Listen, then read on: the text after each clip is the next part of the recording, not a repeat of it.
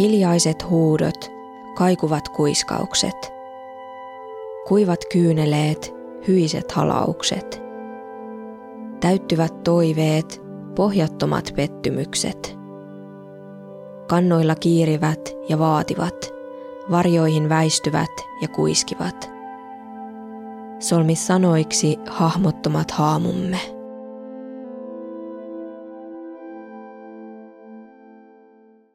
Hei vaan, täällä taas Janita ja hiljaisia huutoja. Tämä jakso aloitettiin poikkeuksellisesti runolla ja kyseessä on muutenkin tavallisesta poikkeava jakso, nimittäin puolivuotispesiaali. Tänään on kulunut tasan puoli vuotta ensimmäisen jakson julkaisusta ja sen kunniaksi julkaisen nyt normaalin jakson lisäksi tällaisen jakson, jossa luen teille kaksi kirjoittamaani fiktiivistä novellia. Olen harrastanut luovaa kirjoittamista lähes koko ikäni, mutta oman podin aloittamisen myötä harrastus on valitettavasti jäänyt.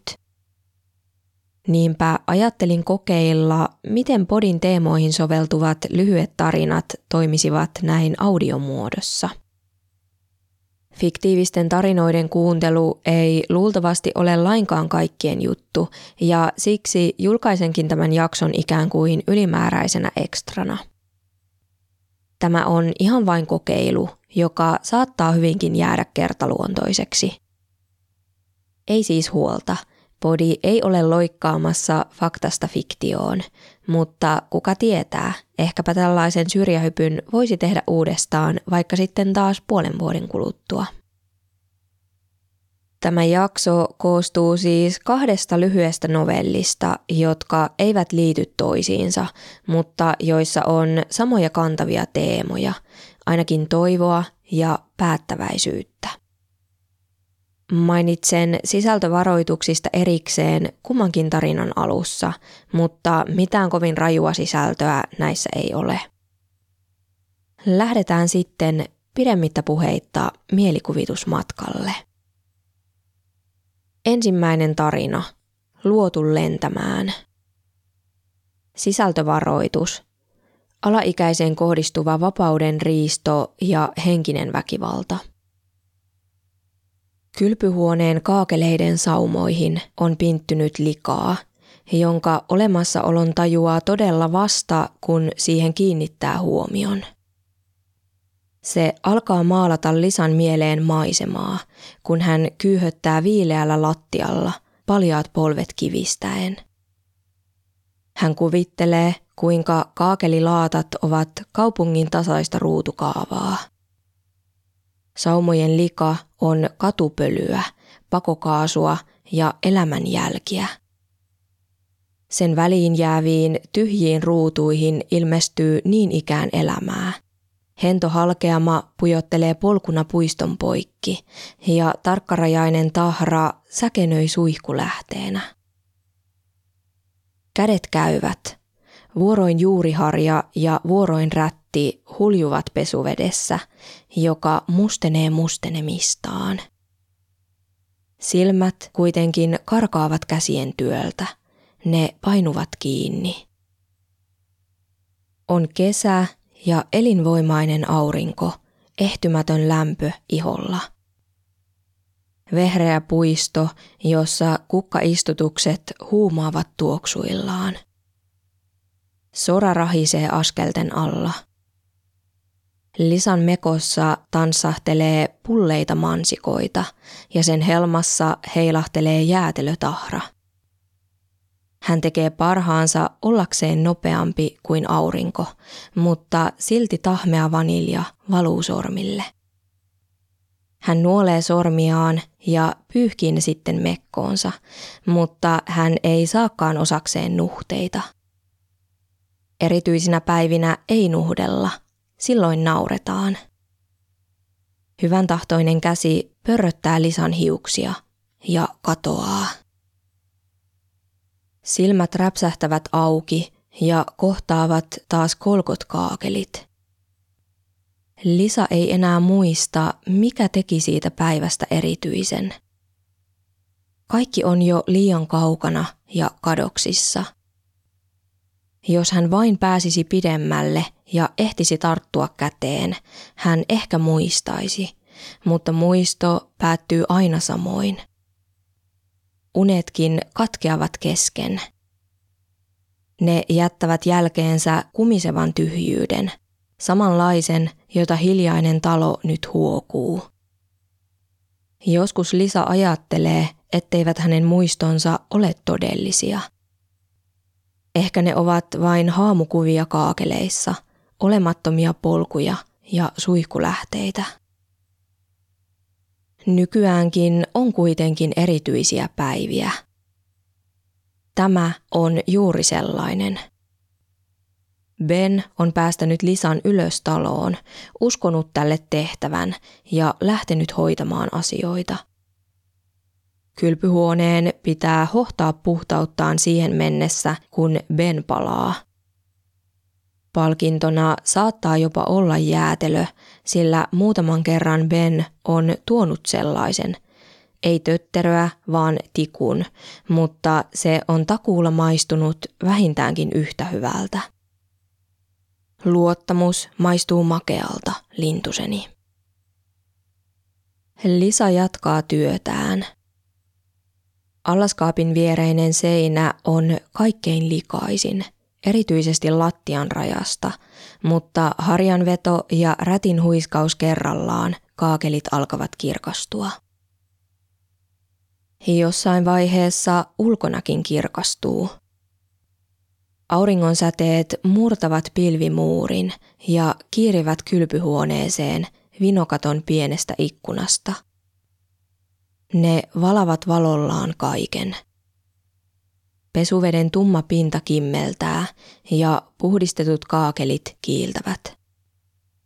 Aurinko lämmittää, mutta silti kylmiä väreitä alkaa kiiriä Lisan käsivarsia pitkin – aivan kuin huoneeseen olisi valon saattelemana astunut näkymätön vieras.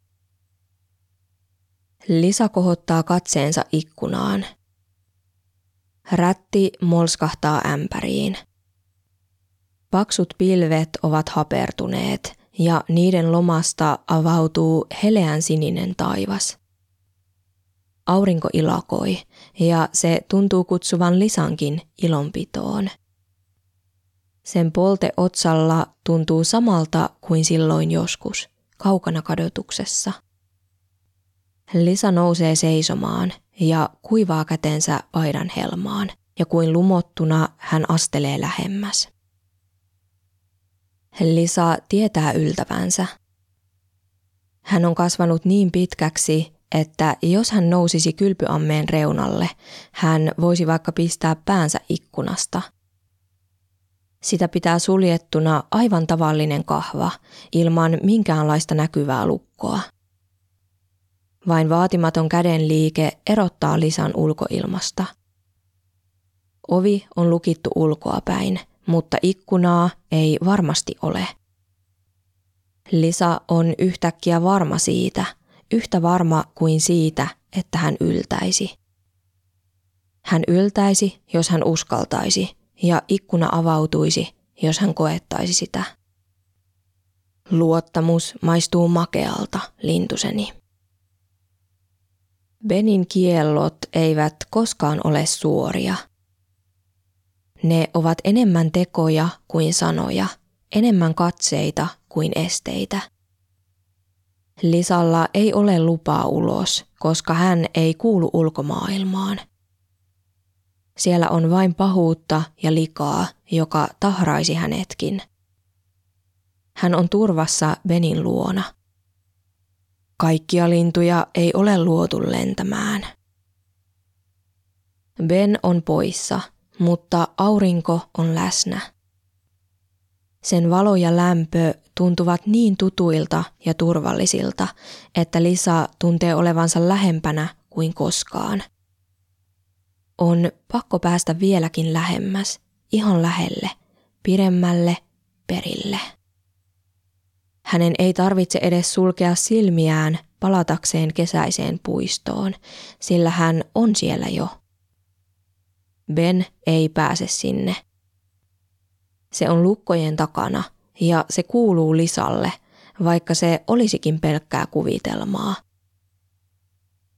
Jalat haparoivat hakiessaan sijaa ammeen reunalta. Keho tasapainoilee täyteen mittaansa ja toinen kantapää kohoaa ilmaan. Toinen käsi tukeutuu seinään ja toinen tarttuu täristen kahvaan. Kahva tuntuu niin tavalliselta, tavallisen ihmisen tavalliselta välineeltä, arkiseen toimeen tarkoitetulta. Sydän jyskyttää kiihkeää, kuumeista odotusta. Lisa nostaa kahvaa ja työntää. Sarana valittaa, mutta ikkuna raottuu. Lisa härintuskin hengittää. Aurinko soljuu suoraan kasvoille ja sen hännyksillä humahtaa tuuli. Se tarttuu hiuksiin, ottaa ne omikseen ja leyhäyttää niitä. Suortuvia karkailee silmille. Lisa muistaa valon ja lämmön, mutta tuulen tuntu iholla on melkein epätodellinen. Se vaihtaa suuntaa, kerää voimiaan ja taantuu taas. Se on elossa. Jokin sen liikkeissä ja henkäyksissä kertoo Lisalle, että se on sama tuuli, joka hulmutti hänen mansikkamekkonsa helmoja. Se on todistanut kaiken ja niinpä se tietää kaiken. Sen tuoksu kertoo lähestyvästä kesästä ja sen hively on kuin hyvän tahtoinen käsi hiuksissa. Lisa puristaa silmänsä kiinni, kurkottaa, hapuilee kättä omaansa, tavoittelee sen kosketusta. Kesä on lähellä ja Lisa on melkein perillä. Pihatie talon toisella puolen rahisee. Valo varisee ja käsi kaikkoaa, mutta ei ennen kuin Lisa saa siitä otteen.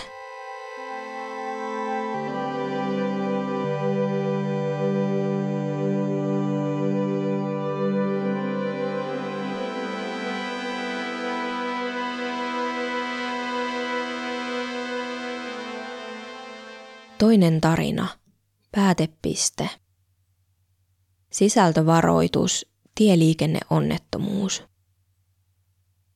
Tieto pienestä tieliikenneonnettomuudesta saapuu juuri, kun Toni on aikeissa ehdottaa kahvitaukoa.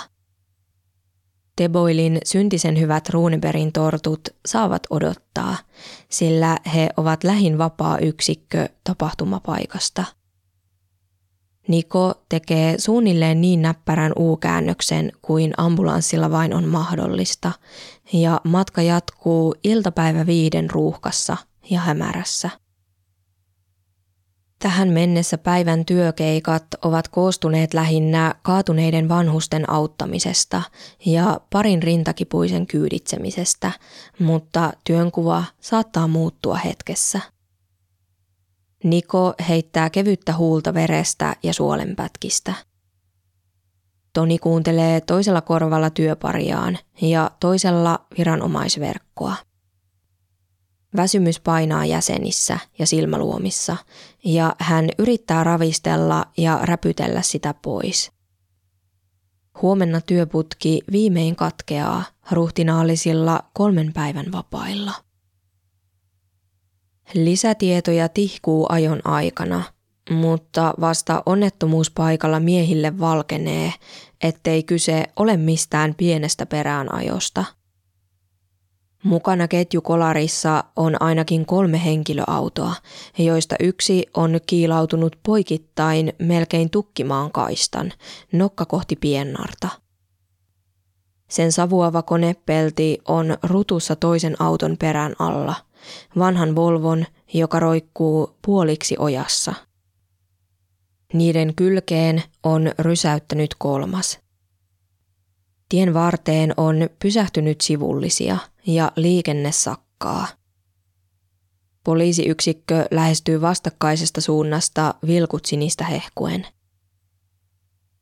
Saakeli, Niko kommentoi ryömittäessään autoa lähemmäs.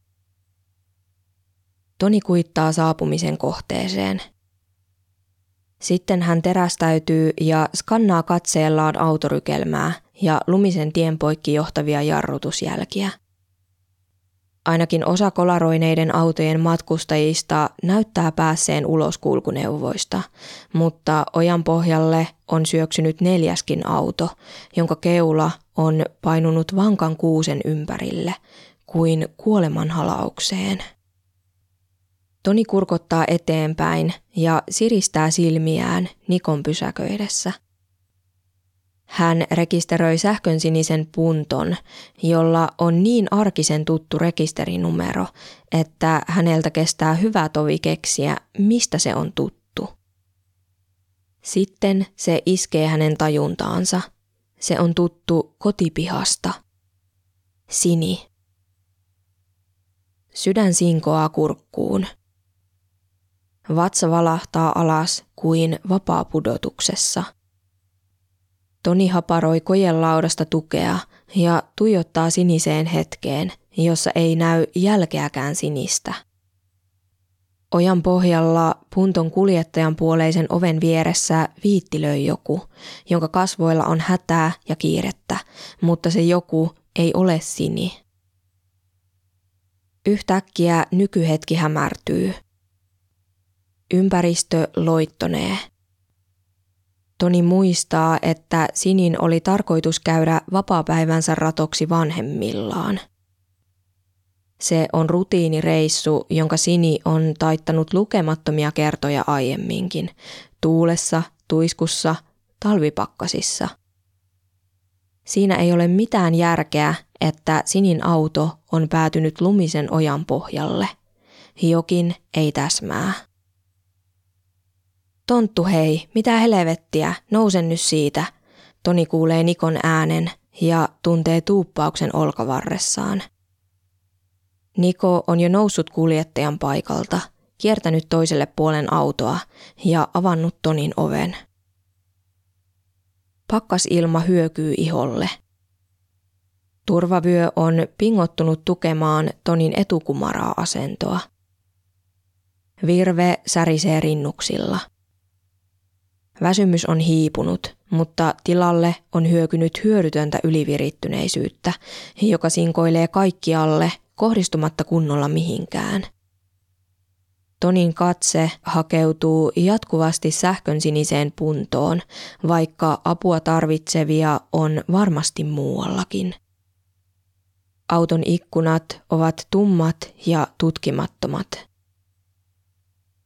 Hei, Nikon äänessä on nyt enemmän epävarmuutta kuin ärtymystä, ja se saa Tonin havahtumaan ja kohdistamaan katseensa tummiin silmiin ja kulmiin, jotka ovat huolesta kurtussa. Tonin mieli käy kierroksilla. Kaikki mahdolliset kriisitilanteiden toimintaohjeet ovat siellä jossain, mutta ne ovat liukkaita ja valjuja, häilyviä ja hiipuvia – Kuuluiko hänen edes olla paikalla? Olisiko lisäapua tulossa? Miten kaukana seuraava yksikkö on? Olisiko hänestä enemmän hyötyä huolestuneena aviopuolisona vai rautaisena ammattilaisena? Miten niitä kahta voi edes erottaa toisistaan? On vain Toni, jonka ihan tavallisen työpäivän ja rutiinikomennuksen päätepisteenä on pelko ja pakokauhu. Joku huutaa jossain. Toisen ambulanssin pillit ujeltavat kaukaisuudessa. Toni ravistaa päätään ja yrittää unohtaa itsensä ja ammatilliset ongelmansa. Hänellä ei ole tässä hetkessä mitään merkitystä. Merkitystä on Sinillä, joka ehkä vielä on rutistuneessa autossa sisällä. Mielikuvat matkan järjettömästä päätepisteestä ja puunrungon epätodellisesta kuolemanhalauksesta vuoroin kirkastuvat ja hämärtyvät.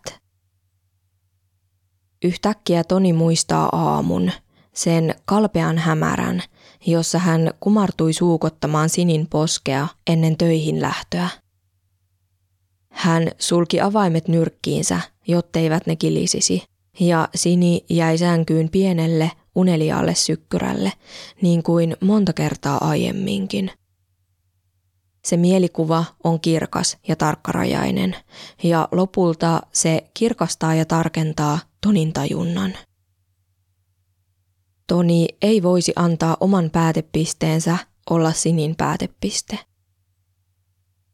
Hän avaa turvavyönsä, ottaa tukea hämmentyneen Nikon hartiasta ja hyppää alas.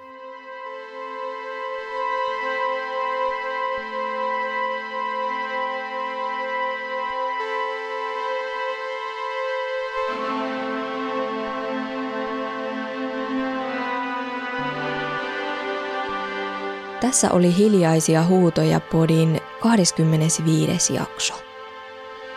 Toivottavasti viihdyit tämän tarinallisen puolivuotispesiaalin parissa.